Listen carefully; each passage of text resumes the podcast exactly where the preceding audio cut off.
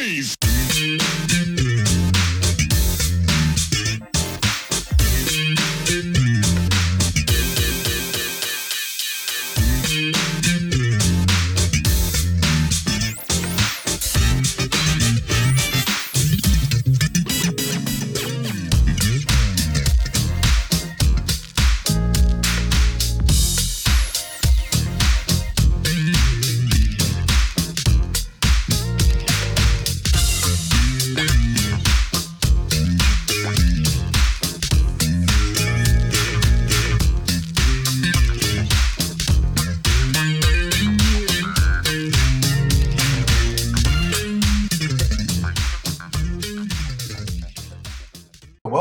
Another edition of Truth in Rhythm. This is the interview show that gets deep in the pocket with contemporary music's foremost masters of the groove.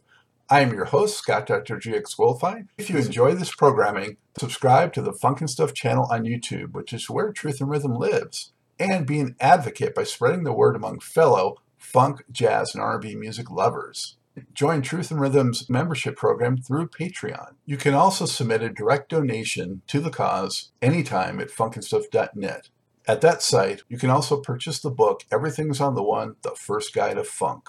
Shop for official Truth in Rhythm and Funk and Stuff merchandise, and use the Amazon links for all of your online purchases, which allocates a percentage to this show. For those of you who go the extra step in supporting the show, you have my heartfelt gratitude for allowing us to continue to shine the light on those special artists whose quest is to find truth in rhythm. I am delighted to welcome to the Truth in Rhythm Mothership R&B singer Stacy Lattisaw Jackson.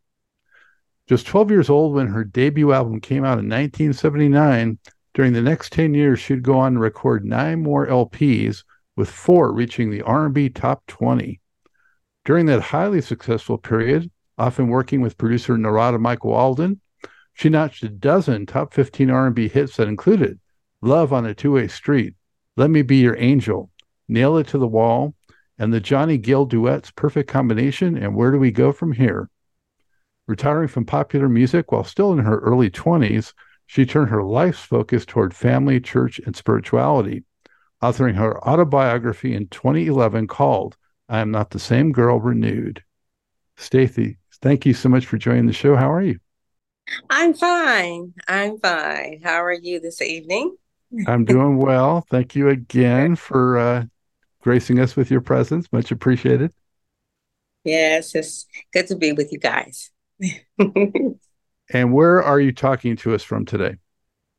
I am in my home. Uh, we reside uh, in the suburbs, uh, Washington D.C. area. Mm-hmm. Mm-hmm. Of course, and uh, my family's still here and never ever wanted to move. Just decided to stay here. well, I can understand. Uh, I, I, didn't get to see DC until um, you know just a few years back because I'm from the West Coast, but now I'm on the East Coast since two, uh, tw- um, 2006, and uh, seeing it after that for the first time was a thrill. So I've been back a couple of times, and I enjoy DC very much. Oh, cool. Yeah, it's it's DC's changed a lot. Like I said, I was born uh, with my family and friends still being here. I've I've always been a we've always been a close knit family, and um, just decided to stay in the area. And um, I now have two grandchildren that I adore.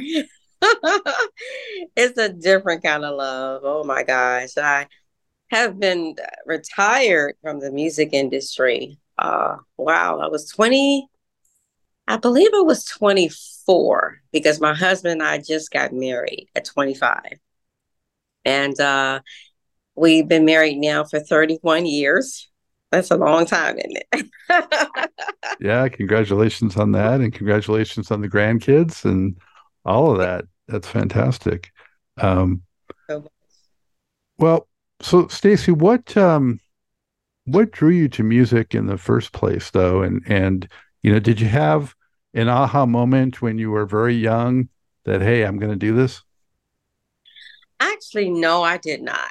Uh, it didn't happen that way at all for me. You know, everyone's story's different, and and you know, you know, there are a lot of aspiring singers, rappers, rappers, actors, but mine wasn't never to sing professionally. You know, my mother sang with Marvin Gaye here in DC.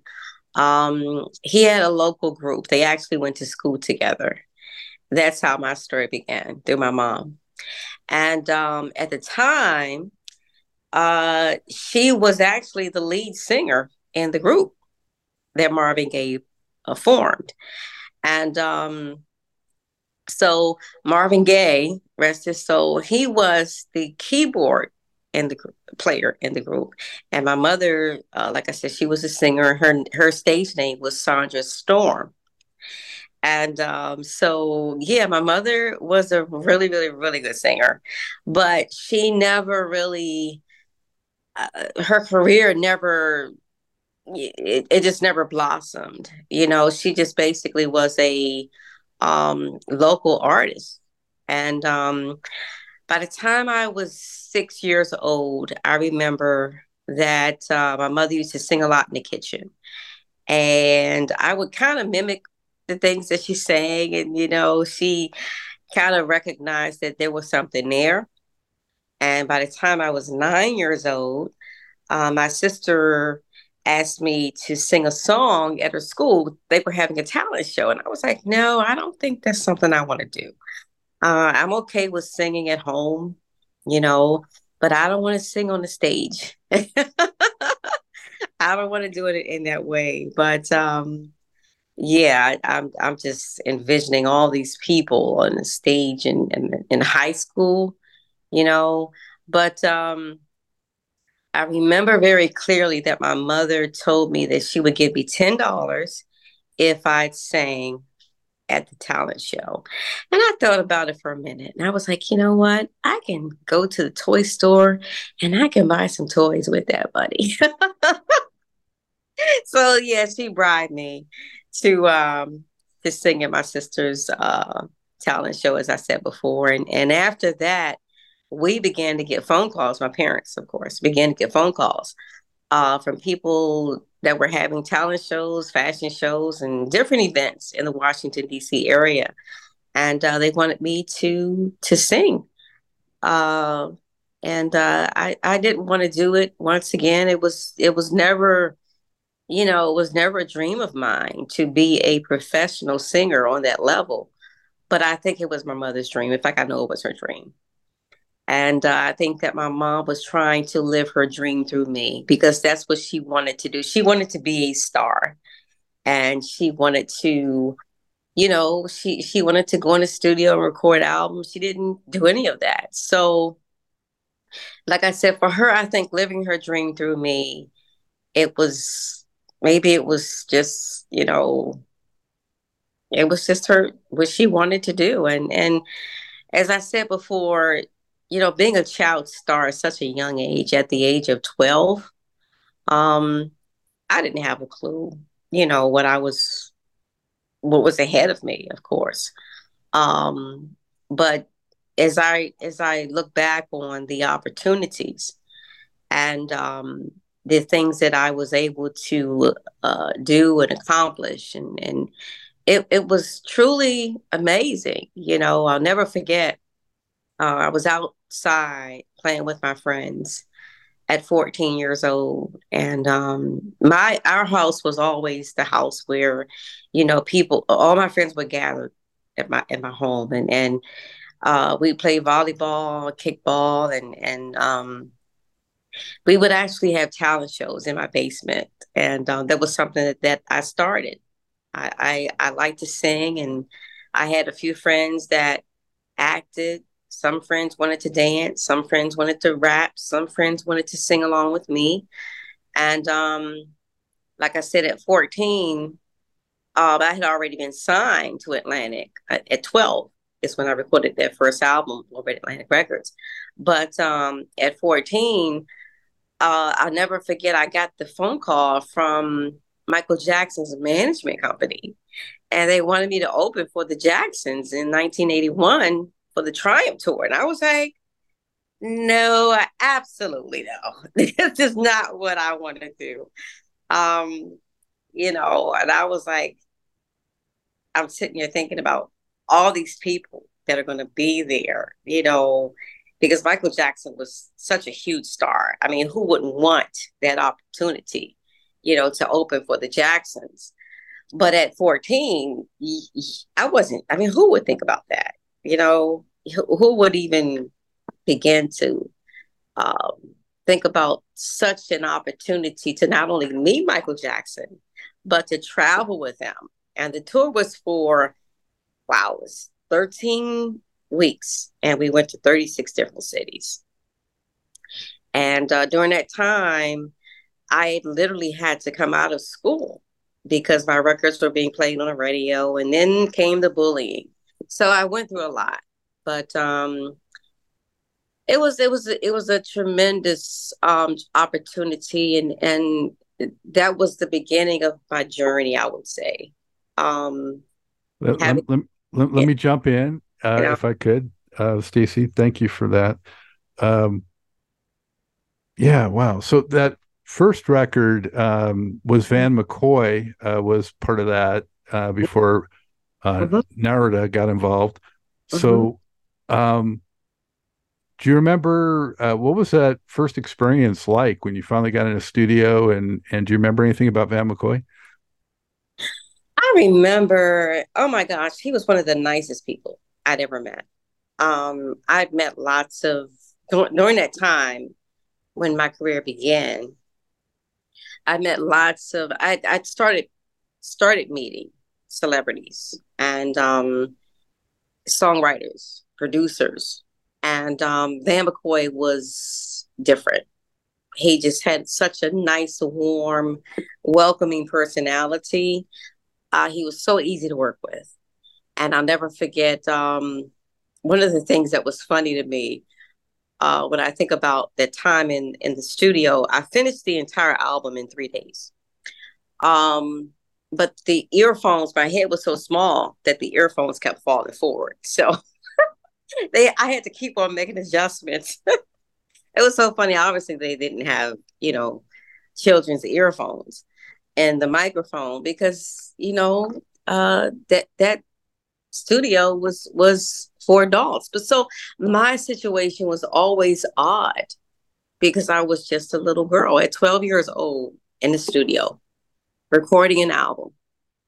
And um, it was amazing when I when I even think about it now, I'm like, oh my gosh, I did that. hmm. But by the grace of God, you know, um, like I said, Narada Michael Walden, he was he was my, I would say, I'd work, I had the opportunity to work with different songwriters and producers along the way, but Narada, oh my gosh, he was in a class of his own. Um, and he and I are still friends today. We we talk periodically. But uh, the other songwriters and producers I work with didn't establish a relationship with him at all. It was just Narada. Yeah, it seemed like he was definitely um, like maybe a, a mentor, a musical mentor. Um, yeah, for sure. And uh, mm-hmm. such a difference between that first record was like very old fashioned and sounding, and you know, and then he came in and you were all of a sudden you were just completely contemporary and just a whole different thing. Yes, indeed. And you know, I, I was just talking about just sharing this story not long ago because it was amazing how, you know, it's so amazing how things unfold and how God illustrates things and and you know, I'm sorry, orchestrates things and places different people in your life and kind of put the pieces together, put of the puzzle, you know. Um, I'll never forget when I signed with Atlantic Records. Um, the first album, When You're Young and in Love, many people thought that that was like um I'm sorry, let me let me retract this statement. Many people thought that Let Me Be Your Angel was my first album, but it was not. When You're Young and in Love was my very first album. But because of the songs, they would call them bubblegum songs because they had to be age appropriate, you know, for a 12 year old um, little girl. You know, they had to be written, you know, for me, and and they were. But I remember very clearly that the radio stations really weren't playing the songs. So by the time uh, Henry Allen, God rest his soul, he was the president of Atlantic Cotillion Records. And Henry was the one that found Narada Michael Walden. And I don't know how, but he, I'll never forget, Henry called our home one day. And uh, he says, There's this songwriter, producer. He's actually a drummer, but he writes and produces songs. And um, I want Stacy and him to connect. So Narada, they flew Narada to our home. Narada at the time resided in San Francisco, and I think he still does, if I'm not mistaken. Um, but yeah, Narada came to our home in DC, and Narada literally wrote "Let Me Be Your Angel" in our living room. Yeah, he wrote he wrote he wrote the chorus in our living room, and he started putting together the verses of the song and i didn't have a clue what he was doing but he would just say to me repeat repeat this after me. So he was going over the key to make sure the key was correct. He was making sure the chorus was correct and he put the song together piece by piece. So when he left our home he went back to san francisco and he pieced it all together and it became let me be your angel. And um obviously it was one of my biggest records and and uh, still to this day. Um, thankfully, I'm so so grateful that uh, radio stations still play that song after what? Oh my gosh, 40 years? Are you kidding me? Yeah, and where did the time go? Right, it's unbelievable. Um, I mean, I remember hearing it too. It doesn't seem like all that time, but um, what was wow. it like? What was it like, Stacy, when you first heard yourself on the radio? You know, it's it's it's funny when I when I even when I think about it sometimes, just last night, my husband and I had gone out and we were uh, going out to grab something to eat. And where do we go from here? Came on the radio. I was like, wow, they're still playing these songs. It's amazing after four years, man. But the the very first time I heard um, Let Me Be Your Angel, I would say, I was at home and the radio was on, the radio station was was playing my song. And I was like, that's me that's my record. so I that that was a big moment for me, I'll say. And um it was amazing, you know, because I, I like I said before, even at the age of I was 12 and a half, almost 13. That was that was huge to hear your song on the radio, you know. But uh yeah, it, it was pretty cool. And how much uh, time did you have to put in to prepare for, you know, a stage show? And, um, you know, were you just spending all of your hours outside of maybe school or tutoring, you know, on the music? Actually, uh, I did a lot of rehearsing at home. My mom made sure that I did that. Um, I had a lot of rehearsals like I said, in which I was going over dance steps with the choreographer, uh, going over the the lyrics and the melody and and you know that type of thing. But um, I guess for me, the most difficult thing during that particular time was being in school and having to navigate my way through that time because it was I had a challenging time in school. I was picked on, I was bullied um, because of me being so light skinned uh, with green eyes. You know, I, I am mixed, um, Canadian, Caucasian, and uh, African American. So I did have a tough time, as I said before, and and my mother was the one that realized that. Uh, one day I came home from school and uh, she knew that something was was wrong and you know a mother knows we we know these things with our children and um, so it, it went on for a while and i didn't say anything to her because i didn't really know how to handle it you know and um, so i remember very clearly that my mother went up to the school and she talked to this one girl in particular that she used to, oh my gosh, she used to pull my braids in school. And she sat right behind me in school in the in the classroom.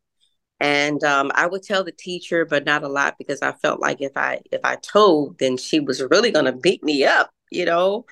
And uh, so, like I said, my mom um, went to the school and, and she talked to the little girl and she talked to the teacher.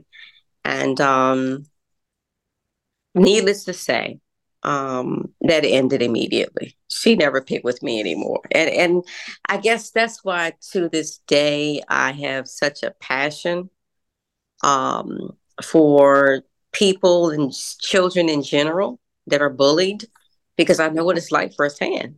You know, so I started a, a mentoring program in which I work with children ages 12 through 18.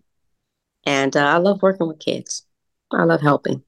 I love assisting in whatever way I can. That's fantastic. Turning that, you know, negative experience into a, a, very positive one. Absolutely. Definitely the way to go. So, um, love hearing that. Um, you know, and Narada brought in like just such crackerjack musicians too. I mean, on those records, uh, you had just amazing players, and it was so finely polished and honed, and just mm-hmm. you know, immaculate uh, pop, dance, R and B uh, material. Um, and uh, that third record with "Love on a Two Way Street," I mean, that really was a smash. Um, you know, and uh, you know that record cover with you that was a really cute photo you know and uh, uh, just really i think you really hit your full stride with with that one i think so too i think i think around that time i was finally got my niche you know i was i was trying to trying to discover you know um i guess my my strong points in my in my voice and kind of I guess my voice was still developing, of course. But uh, as far as the songs were concerned, I, I, one thing I remember that that used to really bug me is that I I really didn't have any very very little say in the song selections, and I never thought that that was fair because I was like, I'm 16 years old. How come I can't, you know, pick and choose some songs for my album? Because I recorded one album a year um, over at Atlantic, I recorded um, six albums. And then I moved over to Motown and recorded four albums. So that was a total of 10 albums altogether during my career. But uh, yeah, that that was one of the things that really bothered me as a recording artist, you know. And of course, you know, the music industry is different today. But um, I think probably my age was a factor you know, I was so young. Maybe they felt like well, she doesn't know what songs are best for her, but I knew because I had an ear to hear a hit record. I knew. I felt like I knew when I heard a song. In fact, there was one song in particular that um, the record label did not want me to record, and it was entitled Miracles. And that, to me, it was one of the most beautiful songs I'd ever heard.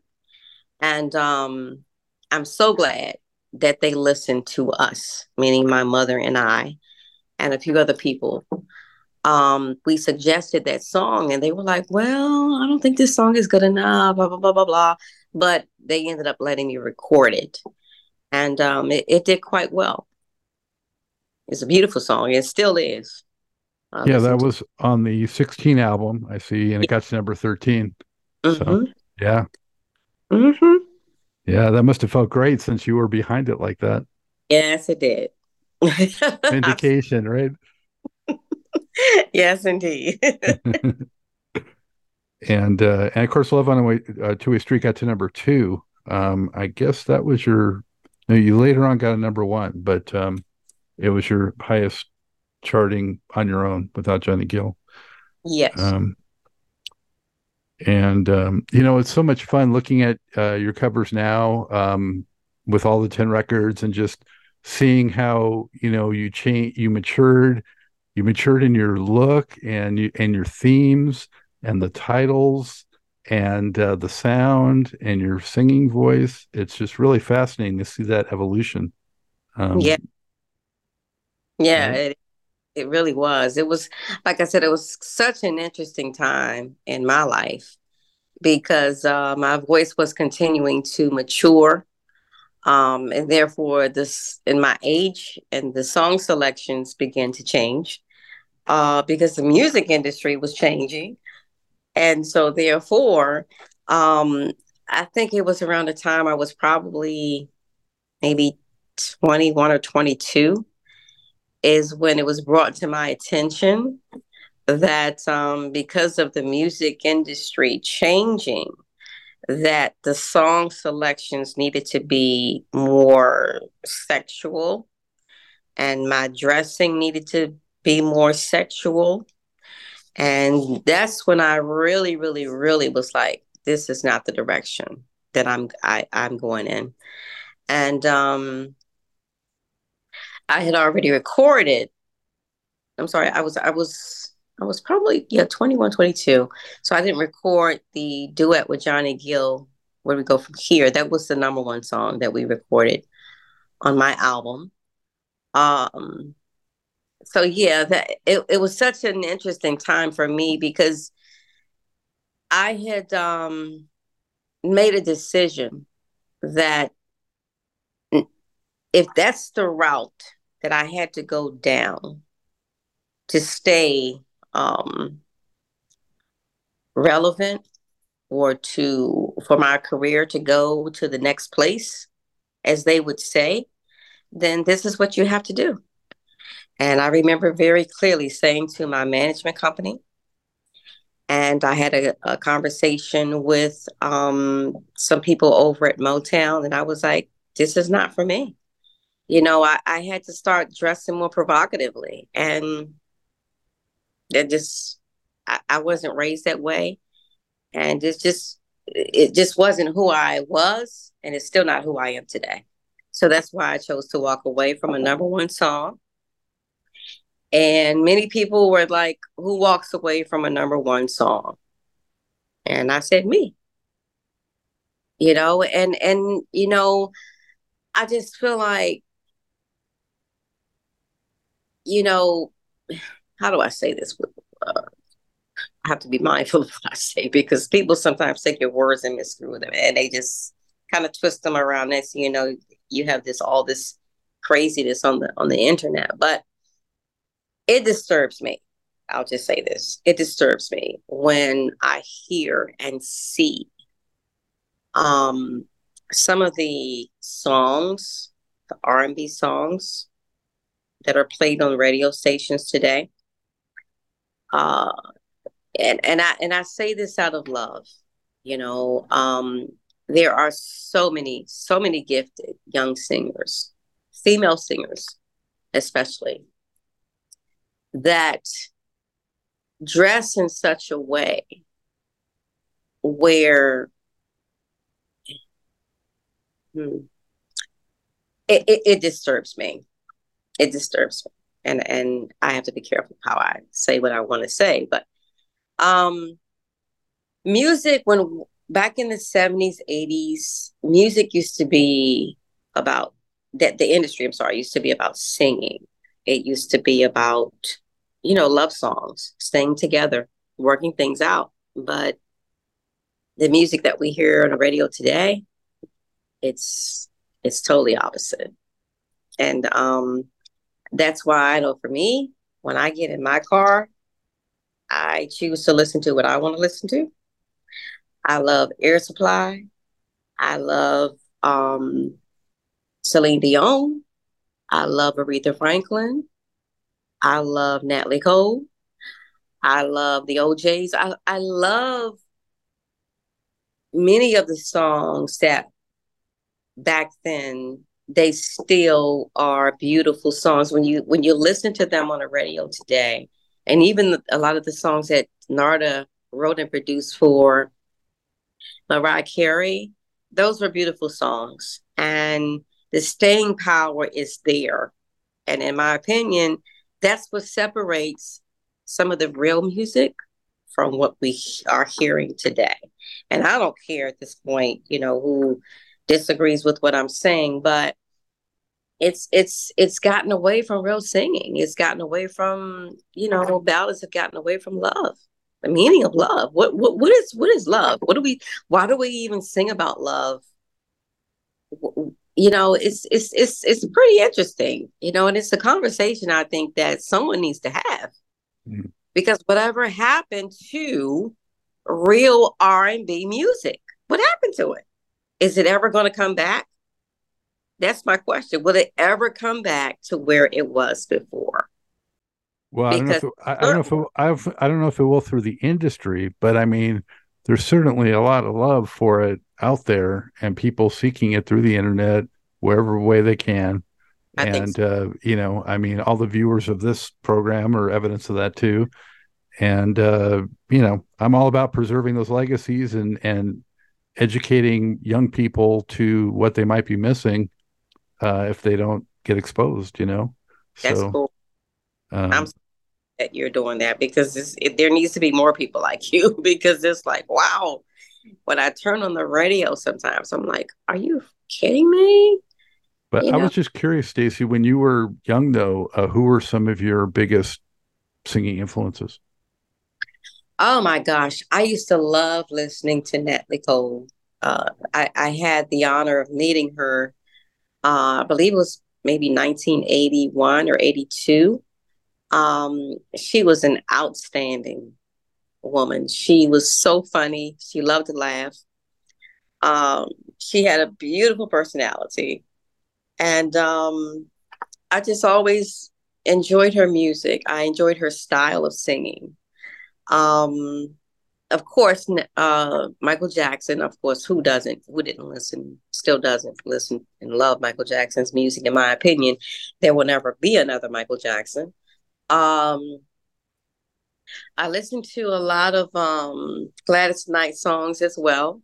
My mother was a huge fan of Gladys Knight, and um, so those were the type of songs that you know that uh, we listened to a lot. Mm-hmm. Now, now, since you were on that Triumph tour, and Michael Jackson, you know, above anybody knows what it's like to be a child star. Was he yeah. able to impart any advice to you, uh, being so young, or no. Actually, um, Michael was so quiet and I was very quiet. I mean, I was 14 when I had the honor of um, opening for him. So we did go backstage after he performed. We um, they allowed us to go into his dressing room to speak to him on numerous occasions and I would go over to him and and talk to him just for basically to speak to him and take pictures. But um, he really didn't give me any advice. Um, no, I wish I wish he had. I wish he had. mm. But yeah, I got up there on pure guts, and um, I, I, I sang, and, and all of the venues that we performed at were like stadium type venues, like 20,000 seaters. So it, it, was all, like I said, it, it, was it was huge. That was a huge opportunity for me. How'd um, you get over your stage fright? I never did. I never ever got over it. Um, I just I dealt with it the best way I could, you know. But I I can understand how some people, you know, um, could you know, I don't know if if if I would say if I didn't have Christ as being my foundation, I could have, you know, strayed in a in a a, a, a bad path because there were there were drugs all around. You know, I could never remember. Um, I'm sorry, I could never forget. We had gone to, I think it was Jamaica or Trinidad. We, as soon as we got off the plane, there was someone there and they were offering us drugs. And and it like i said between the after parties and things i i never participated. Even when i reached the age of 18 19 21 that was just not that was just something i never wanted to do. Um and so i was pretty much a square i would say in the music business you know because certain things i just didn't want to participate in. So maybe maybe at the end of the day, I've thought about it a few times. I said, well, maybe it wasn't for me. Because as I said before, I made the, the decision to walk away from it at the age of 25. And thanks be to God, I was able to retire from the music industry. And I married Kevin, and um, we have two businesses God has blessed us with, and I never had to go back. I never had to work, so I'm I'm grateful for that. I'm very grateful, and I don't take it for granted. When, when you, I'm sorry. When, when you were when you made that switch to Motown, um, that record "I'm Not the Same Girl," which ended up being a title of your book, um, that record didn't chart, and I was wondering what happened there. Did the label take like songs maybe you had already done and put out that record, and then you were doing new stuff on Motown, or what happened in that transition from Atlantic to Motown? It was that's a good question because I often wonder myself. It was that was a weird time. That was a very weird time. Um, I remember when I left Atlantic Records and um, Motown was the label. I'll never forget. Our, my manager at the time contacted me and said that Motown was interested in signing me because my contract with Atlantic was was was up. It had expired, and um, so yeah, that that's an interesting question because so much foolishness went on. And that's another reason why I guess I kind of began to lose even more interest for the industry because my management at the time, I was beat out of a lot of money. And I'm sure you heard this story a lot of times. Um, the record label told me I was in the hole, I was in the red, and therefore um, I was not going to be receiving royalties, which was which we thought was absurd, um, because my records were being played and my records were selling on, you know, but that's what we were told. So lo and behold, here it is now, what, 30 over over 30 years, as I said before, 40 years later. And do you believe that I just started receiving royalties last year? Is that not terrible? Pretty bad. Why did it finally start happening? Just because a certain amount of time went by or no. And I and and and, and I hate to even think about it sometimes because I'm sorry, I didn't even want to talk about this, but um, that just it just goes to show how the music industry is not what a lot of people think it is. All they see is the glitter and the glitz, and you know the performing, and you know the the you know all they see is one side of it. But when it comes to the the business part of the industry, my parents never knew anything about the industry. My father worked at the government printing office. My mother was a stay at home mom. So, because of us not knowing these things and the terms and conditions of contracts, I was beat out of a lot of money. And um, so it was just brought to my attention two years ago that I was owed a lot of money from these labels. And um, I just finally started getting royalties after 40 years. That's terrible. That's absolutely terrible because I worked from the time I was 12 to 25. And um, they really they really took advantage of us not knowing. Mm, especially hate to hear that of a minor, you know, of a kid, basically. Just mm-hmm. unconscionable, you know. Yeah. It was um, terrible glad to hear you're getting some justice now. Better late than never, I guess. Um, but um, I saw also when you went over to Motown, you got exposed to you know really top producers like Kashif and Leon Sylvers and these kinds of guys. Um, do you remember mm-hmm. working with any of those guys at all? I remember working with Kashif. Um, quite honestly speaking, God rest his soul, that was not the best relationship. Um, that didn't go quite well. Um, that was who they chose to write and produce songs for me. But um, I'll never forget one of the things that, you know, Kashif said to me, he was like, Well, I want you to sing it this way, sing it like Janet Jackson. And, and I was like, I don't mean any harm, but you want me to sing it like Janet Jackson? I'm not Janet Jackson. So I just kind of felt like that was ridiculous for him to say that. So quite naturally, it turned me off. And I'm not saying that in an arrogant, boastful way, but I thought that it was a bit disrespectful, you know, because my I had already established my own style. So there was no need for me to try and sound like anyone else or be like anyone else. Um, but yeah, that to me, that was not a good mix. Not at all. Yeah, I was going to say, jump into my life. Definitely was a Janet Jackson type of. Mm-hmm. It was track. not. Yeah. I didn't. I did, there were so many songs. Unfortunately, there were so many songs, and I'm just, I'm just being transparent that I did not want to sing or record, and I know that it came across on the songs. It came across on the albums. You know, there was a song in particular that I really, really, really loved. And it was entitled Let Me Take You Down. It was written and produced by um, Lou Pace, if I'm not mistaken. And the way we came across that song was quite amazing. Um, we had went to Florida. That's where he had a home there, and his big, beautiful recording studio was there. And uh, he had this song. He said, "I want you to hear this song." And I listened to it, and I fell in love with it immediately. And um, so that to me was one of the best songs that I recorded. And that was pretty much really at the peak of my voice.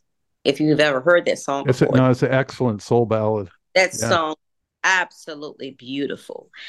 And um, at that time, during that time, I was at Motown.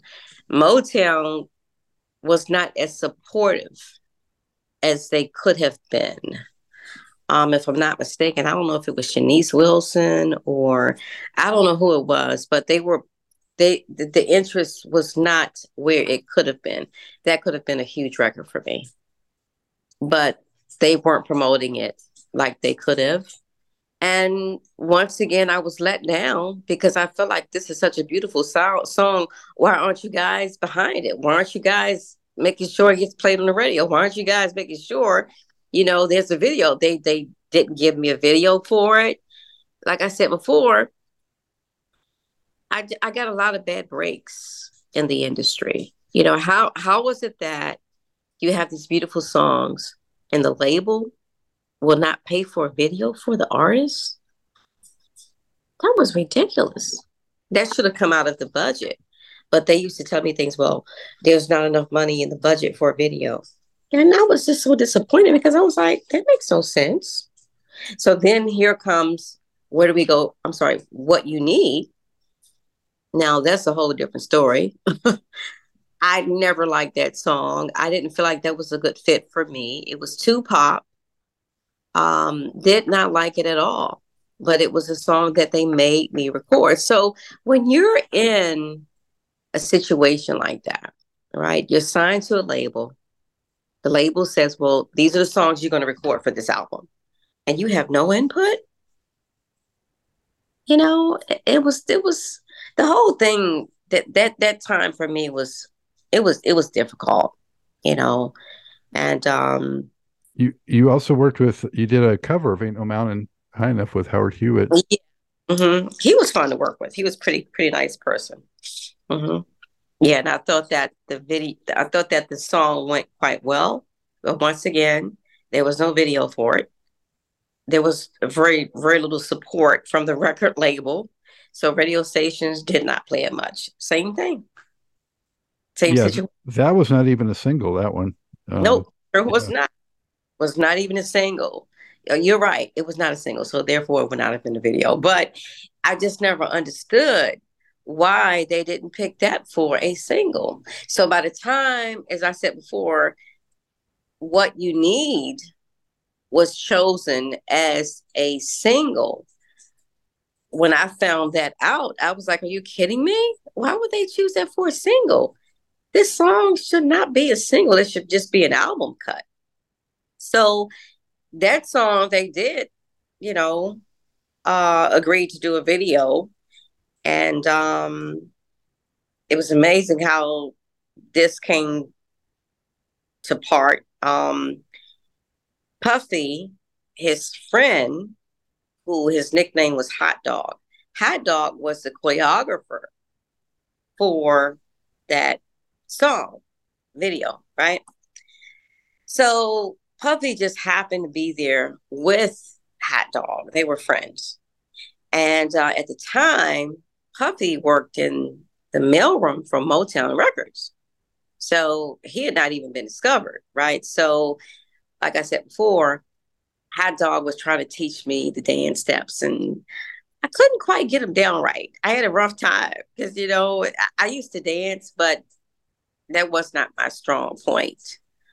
Um, so yeah, Puffy comes over to me. He's like, he no, he comes over. Yeah, well, Hot Dog was right there on one side of me, and then Puff, Puffy comes over to the other side. I was like, I got it, man. I, will I'll work with her. I'll teach her how to do it. So he starts to teach me how to do these dance steps, right?